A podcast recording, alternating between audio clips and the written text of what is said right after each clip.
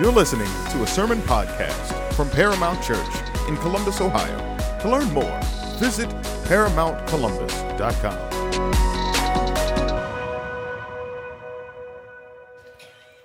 Let me invite you to turn with me in your copy of God's Word to our text for this morning, which is Lamentations chapter 2, verses 12 through 17. Lamentations chapter 2, verses 12 through 17. Uh, and let me just say at the start here, thank you for singing from your heart. As we sing together as God's people in our church, both members and guests together, it just sets a tone for the entire morning that we spend together. It prepares our hearts to hear the word of God preached. Though it is preached in all weakness by anyone who stands here, God uses by his grace, his word to impact our hearts, to change us, to encourage us, to make us uncomfortable at times and to comfort us when we're discouraged. And that's what we want, that's what we need as we come to this next text in the book of Lamentations. This is a special Sunday as well because it's the last Sunday of the month. This is when we celebrate the Lord's Supper together. And we also have a time of prayer together in our service as we'll all have an opportunity to voice some brief prayers. And this month, around the topic of reconciliation as a church in this fallen world, as a church that's connected to our local community and the neighborhoods in which we live, and as a church that's aware of what's happening in the world, we recognize that we have a great, great need for reconciliation. And we take seriously that God, because of his grace in reconciling us to himself through Christ, has made us ministers of reconciliation. And so we want this topic to be within our prayers to be praying for peace and understanding, reconciliation, and opportunities to minister to people around the world who are different than we are. This is a big part of what it means for us to live the Christian life in this present moment. And so it's my prayer that as we take this abbreviated time for the sermon to consider from this text what that life is like, that it will also inform our prayers this morning so be listening as we look through this text together for ways that you can be praying around this topic of reconciliation and about the Christian life that we are living together in this world. It was actually 20 years ago, surprising how fast time is going by. I'm, I'm surprised that we're already at this point in the year. We're just chewing through 2024. But even looking back, I was surprised to realize that it was 20 years ago, actually in October, when a pastor, prominent pastor named Joel Osteen, published a book called Your Best Life Now. And uh, he published this book as a, a, a way to try to give a vision for what success in the earthly life could look like. And uh, the problem was that this book only made reference to Jesus once, and in fact, when considered as a whole, there was really nothing very Christian about it at all. It didn't center our earthly life in Christ. It didn't motivate us to live in light of the gospel. It rather kind of gave a Christianized version of what we hear most places in the world that the best life you could live now is the life of material gain, the life of being recognized or significant in the world. And therefore, as you can imagine, for Christians who rightly understand that our best life is not the life that we're to be living here, our best life is actually in a life to come, it created a real point of contention and alarm for Christians. However, as a result of that book, Christians did the right thing in doubling down on the life to come.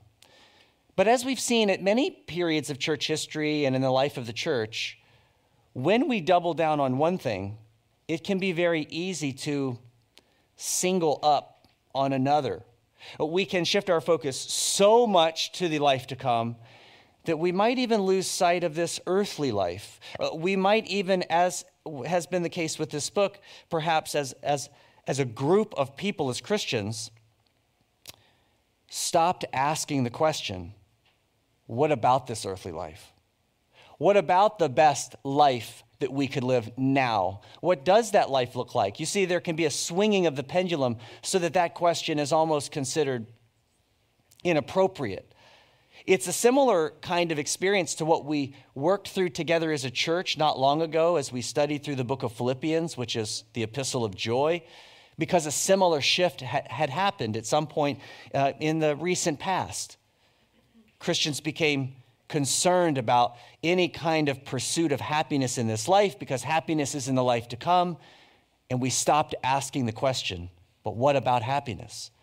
How can we pursue our happiness in Christ? Should we even do that? And of course, as we saw in Philippians again and again and again, absolutely. Because it is by being happy in Christ that we ultimately glorify Him. And so this morning, as we prepare our hearts to take the Lord's Supper, and as we prepare our hearts to pray together about important things happening in our world, we have an opportunity to swing back a little and consider this question what is your best earthly life now? What should your life be made of now? What kind of things should you and I be pursuing now? Should we have our minds so much on heaven and the life to come that we become, as others have said, no earthly good? Perhaps we could consider this more clearly this morning by noticing three truths from the book of Lamentations, also in a kind of counterintuitive way. As we look through books like the book of Lamentations in particular, we get to see the ugly side of earthly life. We have been seeing the results of sin and God's judgment for sin, the consequences that come because of sin, and the way that those consequences and those judgments can utterly undo a people. For those who are new this morning, your guests for the first time, the book of Lamentations is just that a book of lamenting about the sin of God's people in the Old Testament and the judgments that came upon them because of it. Judgments that were a part of God's redemptive plan because those judgments, those hardships, those sufferings ultimately exhausted the people, leading them again to find their ultimate hope in Christ. And that's how the gospel has come to us. As Jesus Christ came into the world to live a perfect life in our place, in the place of sinners like me, and to die on the cross in our place, in place of a sinner like me, and then to rise from the dead, to call me to himself, as he has called many of you and millions of people around the world to be special to him, that he would take them, take us into his covenant family. And therefore, this morning, what we want to do is look at three different experiences that were happening in the life of people in, the, in Lamentations, or what's represented in Lamentations and think from the opposite. Well, then, what is the best earthly life? What is the beautiful earthly life? What does it mean to live righteously in this present life if this is a picture of the ugly? What is the beautiful? I want us to see first, as we prepare our hearts to take the Lord's Supper and exalt yet again our great need for Christ, that first, if you want to live your best earthly life now, you should do this first pursue all of your life in all that Christ offers. Pursue all of your life in all that Christ offers. Notice in verses 12 and 13, first just verse 12, the experience that's described or pictured. Remember that this book of Lamentations is a kind of personification of Jerusalem, the holy city representing God's people who are under these, these temporary judgments and the suffering that they experienced. And it gives, it gives some language to what is our experience with sin in this world when sin trips us up and troubles us and we suffer at our own hands or the hands of others. Hear these words as they're described in verse 12 they cry out to their mothers. we're talking about the idea of children, this picture of children, the most, uh, the most innocent, if you will, or weak, crying out to their mothers. And what are they saying? Where is the grain and wine? As they faint like the wounded in the streets of the city, as their life pours out in the arms of their mothers. Lamentations is sparing no graphic detail to drive home the very seriousness of sin and judgment so that we will prefer righteousness and blessing by walking in the grace of God.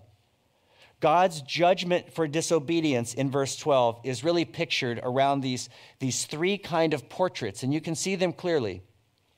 What does it look like to live the ugly life now? What does it look like to live the sinful life now? Well, first, it looks like hunger. Notice at the beginning of verse 12, they cry out to their mothers, Where is the grain and the wine? Hungry and in need, feeling the pangs of hunger and loss and deprivation because of sin and because of the consequences of sin. There's a second picture here of faint heartedness. It uses that very word in our English translation. As they faint, like the wounded in the streets of the city. And then finally, notice that it results in death as their life pours out in the arms of their mothers. This is painting for us a picture of what it looks like to live an ugly life now in this present life and world by living in the midst of our sin without regard for God's greatness or his glory, perhaps even without a regard for his grace, which is being worked in them by considering these sufferings. In, in the ordinary daily life that many of us have experienced, you can even track along with these feelings, though you may not have ever felt this kind of hunger. You, you may not have felt this physical faint heartedness as though you're at the point of death. Some have, certainly through illness and other things, but really, when it comes to this experience, it, it can be very much likened to the very real experience of depression. If you've ever felt the, the clouds of depression overhang you, you have realized that in that moment, something happens. Something happens within your vision, something happens within your heart. It's as if you become incapable of seeing anything good. Everything becomes bleak and hopeless. You cannot see through the clouds. It's as if there's no light shining in. You just cannot see anything else. This is the picture that's being painted. This is what it's being described as to live in a way in disobedience to God and not pursuing all of life and all that He has to offer, and He offers it by grace.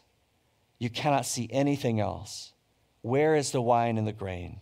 Why are we fainting? There is no hope. Where is life? It's pouring out. It continues in verse 13. Hear these words as well. What can I say on your behalf? What can I compare you to, daughter Jerusalem? What can I liken to you to so that I may console you, virgin daughter Zion? For your ruin is as vast as the sea. Who can heal you? You hear those words, right? That's the kind of question, that's the kind of desperation that is at the heart of, of, of God's judgment for sin. This is where it brings us to the end of ourselves. Though there is in verse 13 this desire to console people who are suffering, you get the picture. It's difficult, if not in this sense, impossible to console. Their view of life and the world is one in which there's nothing to compare it to. You have probably felt like this. At certain moments, you, you cannot see past the darkness. You cannot see grace. You cannot see hope. You cannot see that anything else can compare to your suffering. But nevertheless, the book of Lamentations exists not to leave us in our lament, not to leave us under the cloud, but to lead us to the light, to lead us to the light of God's grace, which is in Christ, so that we might come to the end of ourselves and that we might then look to Him as the ultimate end of our pursuit that we would become the kinds of people who pursue all of life in all that Christ offers. That is to become the kind of people who intentionally take advantage of Christ. That's what you should do. He is here and He has made Himself available to you. Whether you sit here this morning and you are a Christian, you belong to Him, He has converted you by grace, He has called you, He has elected you from the foundations of the world and has ensured that you come into His covenant family.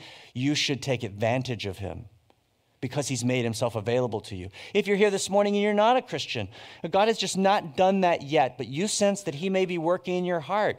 You hear these words and they're resonating with you. Something is landing in the soil of your heart. You should take advantage of him because it just might be that he's making himself available to you. This is the good news of the gospel. This is what we celebrate in the Lord's Supper with the bread and the fruit of the vine. We are celebrating that He has given to us what is lost in sin. Mom, where is the grain and the wine? The gospel says it's here, it's in Christ, it's in the gospel. Again, there's a desire for consolation, but there's a feeling as though there's no comparison until until the gospel shines its light. The good news of the gospel is simply this that all of our sin and suffering can be seen in light of Christ's ministry to us through the cross. It has everything to do with what Jesus did on the cross. Today, in many corners of the world, the idea of Jesus on the cross is old hat. It's very familiar. It doesn't mean very much. It's this cliche thing. Saturday Night Live makes fun of it. Everybody disregards it until until you feel your sin. And when you feel the weight of your sin, when you feel the clouds of desperation hanging over you and you cannot see the light, you feel your need and you find someone in Christ who has carried your sin as his, and he has suffered your suffering in your place. And that is why heaven is our best life then, because there is no sin and suffering. And that is why now your best earthly life can only be lived in pursuit of all your life in all that Christ offers. This means that what we will do is envelop our lives with Christ. That he would become not only the center, but the right and the left, the front, the back, the top, the bottom, all around us. He will be our life.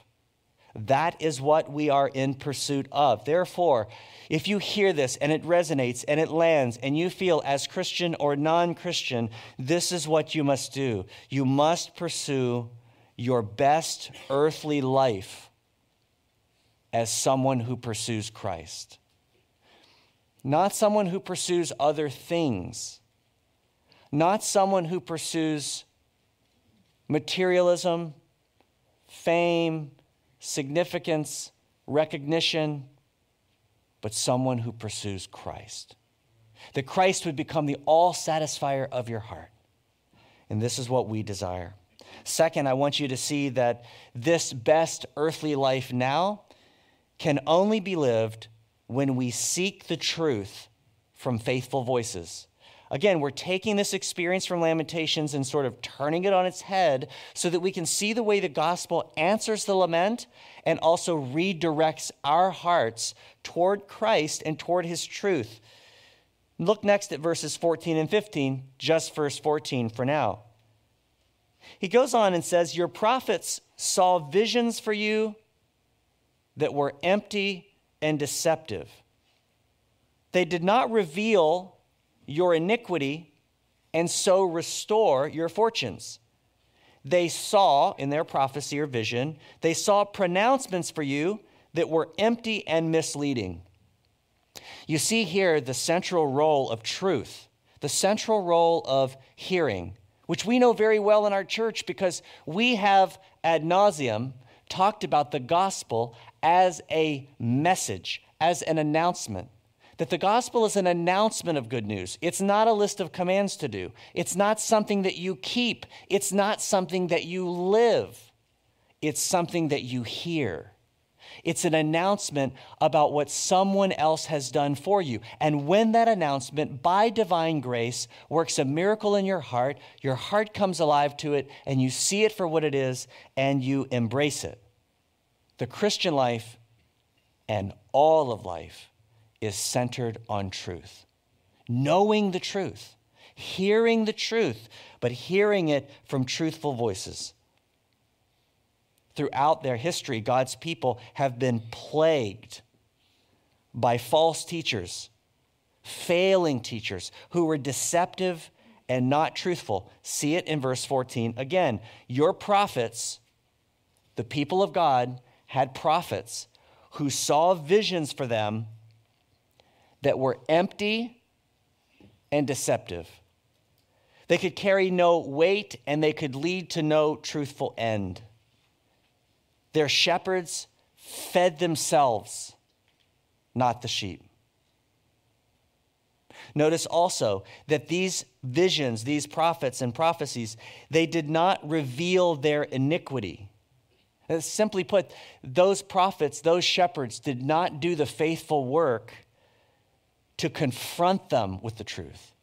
This is the truth that we're confronted with by God's law, the truth that we are sinners, that we are in great need of grace to show us our iniquity, even in our daily lives. That's what the law of God does. It, it points out how we are going in the wrong direction. But notice, notice the real tragedy of what happens because of these false teachers, because of false voices saying untrue things and avoiding the real heart of the issue. What happens to them in the midst of their sin and judgment? They do not enjoy the restoration of their fortunes. What were the prophets intended to do? What were shepherds supposed to be doing in feeding the flock? Redirecting them back to their fortune. That simply put is, is the, the joy and the enjoyment of belonging to the God of the universe. And because of this, their fortunes were not restored. Instead, their iniquity was just whitewashed, it was just covered up or swept under the rug. I think it was last week. I'm losing track. The days are going by so fast. We thought about the image last week of a broken down house I don't know. Maybe it was a couple weeks ago. The broken down house is a great image for us. Not only because it shows us what we are like as fallen people, as sinners, but it helps us to understand and get a grip on how we handle a broken down house, how you're going to handle your own broken down house, your own heart with remaining sin. Imagine a, a, part of that broken down house or down in the basement if there was uh, water standing and mold growing everywhere.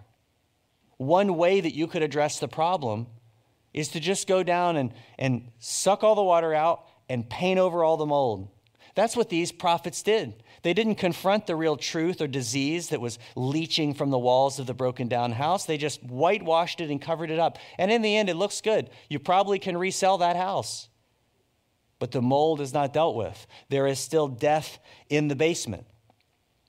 And this is where the people of God were left because they were not hearing voices of truth. This is a danger for us, isn't it? We don't want to be fear mongers, but we want to be responsible for the life that we're living in this world. This world is full of voices. It's full of everywhere you go, you're getting all these different competing messages of what's important, where you should go, what you, you should buy, how you should think, what your life and worldview should be. And if we are not disciplined and careful, those voices will alter the course, and those voices will hold us back from living your best earthly life now. Your best earthly life now is one that is lived in pursuit of all of your life in all that Christ has to offer, and without the voice of Christ ringing in your ears, all that He has done for you, and all that He has planned for you, and all that He wants to do in your life and through you to bless other people and the world, and to prepare you for the home to come, you will miss those fortunes because somebody else's voice is in your ear. This is a central problem in every church today. Because, especially in America, because at this point, the voice of the shepherds of the church, they were talking about faithful shepherds and faithful churches, is not the loudest voice in the sheep's ears. Sometimes it's not even top 10. And that's a big problem. Therefore, what we need is more churches, more church members who are willing to be disciplined and sacrificial with other voices so that the voice of truth coming out of the Word of God is the central voice of their hearts. It's the voice they listen to above all else, and they judge all other voices by the one. If not, it gives the world reason to rejoice. Because the world, the fallen world system, wants this very thing. Notice in verse 15 the way that this personified city of the people of God is received or viewed by others. Verse 15 all who pass by scornfully clap their hands at you. They hiss and shake their heads at daughter Jerusalem. Is this the city that was called the perfection of beauty, the joy of the whole earth? You hear the mockery. You hear the they're mocking Christ, they're mocking Yahweh. They're mocking God by mocking his people because they listened to the wrong voices and they were led astray.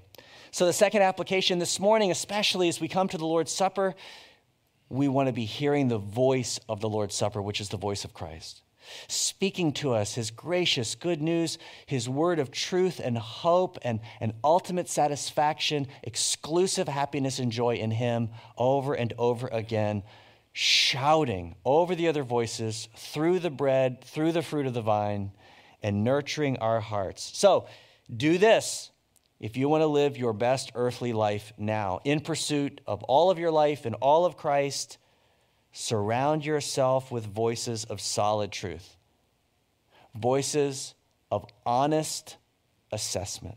Don't surround yourself with people who won't help you see where you need to grow.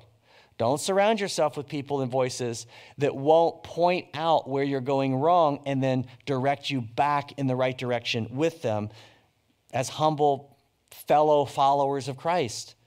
Surround yourself with people who will give you the hopeful vision that Christ speaks to us through the gospel.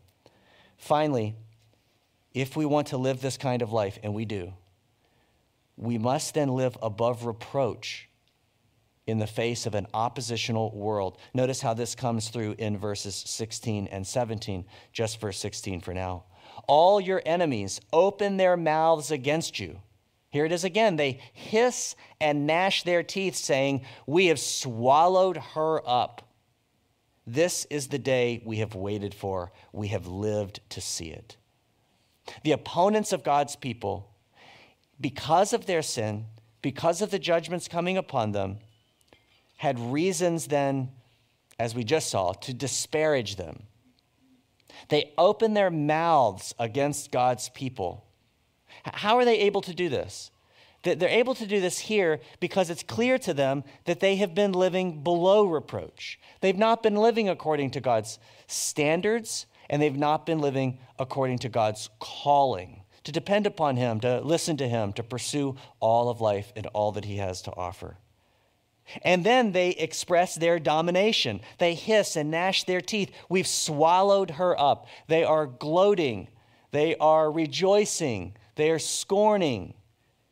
And they delight in their weakness and defeat. That last line ought to ring in your ears. The world saying to the people of the God of the universe, This is the day we've waited for.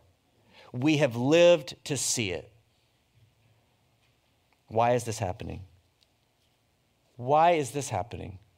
To the people of God, who would allow this kind of thing to happen? God would.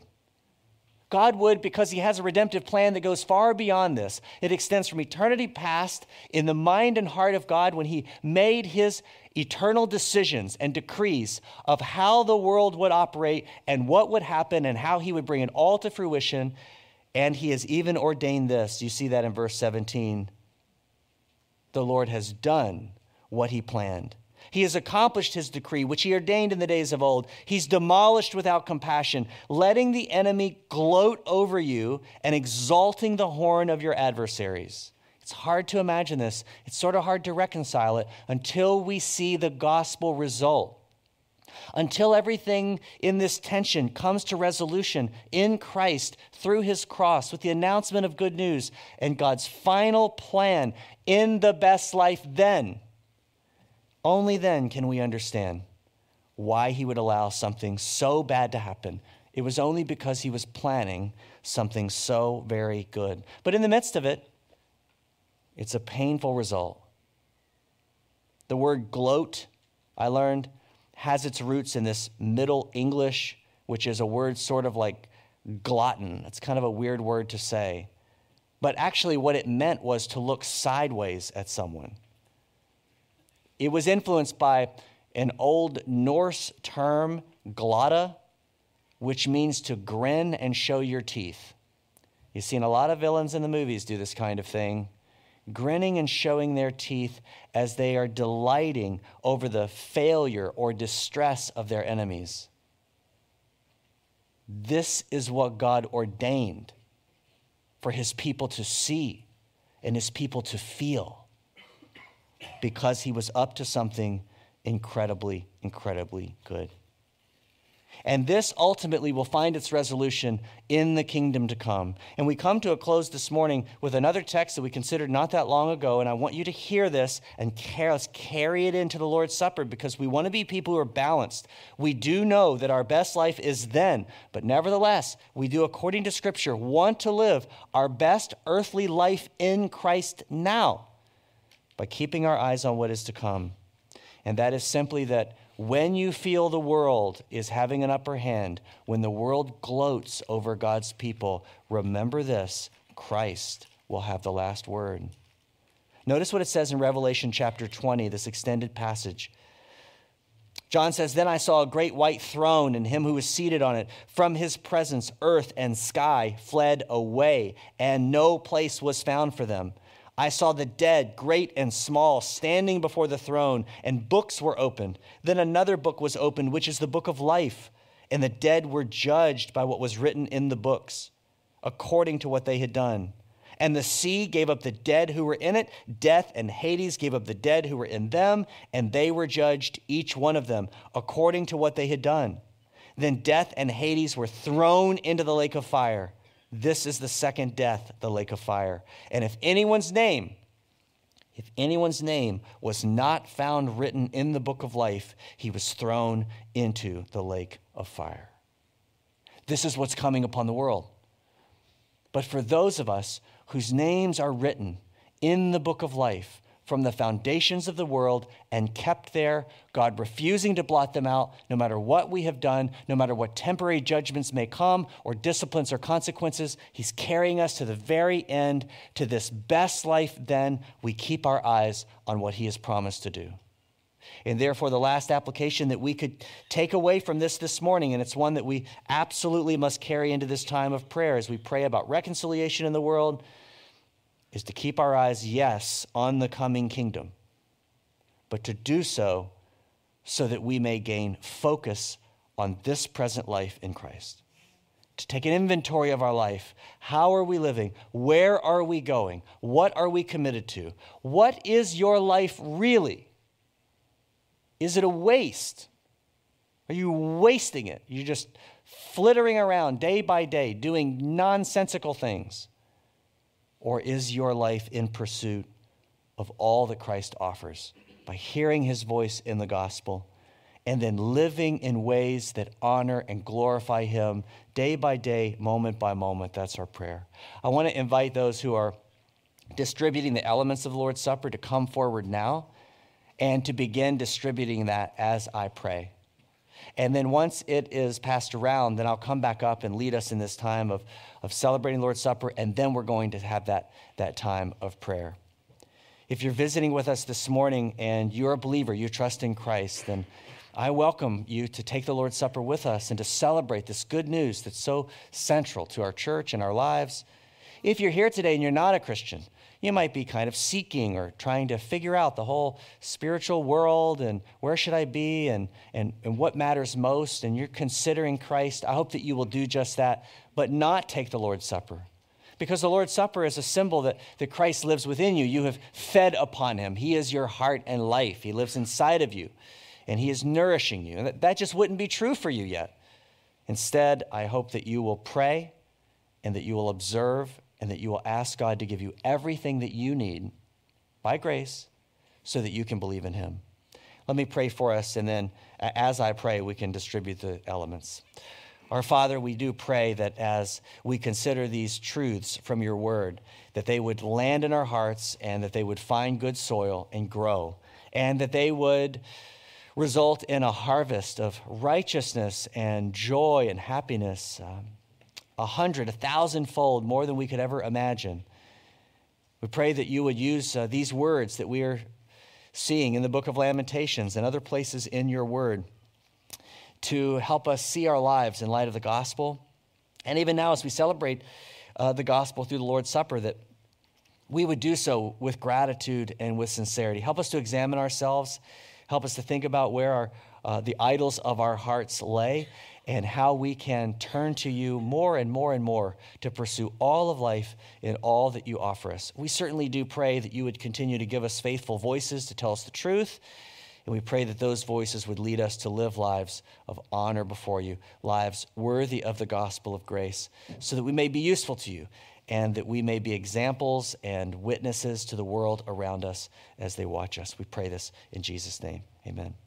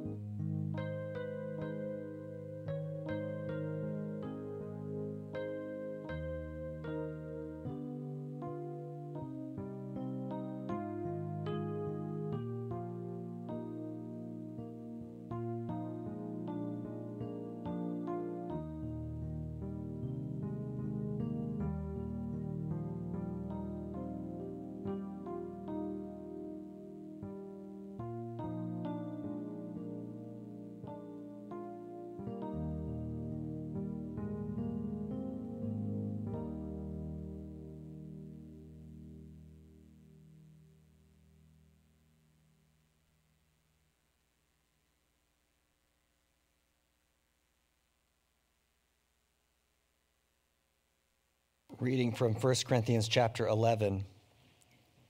For I received from the Lord what I passed on to you. On the night when he was betrayed, the Lord Jesus took bread, and when he had given thanks, broke it and said, This is my body, which is for you. Do this in remembrance of me.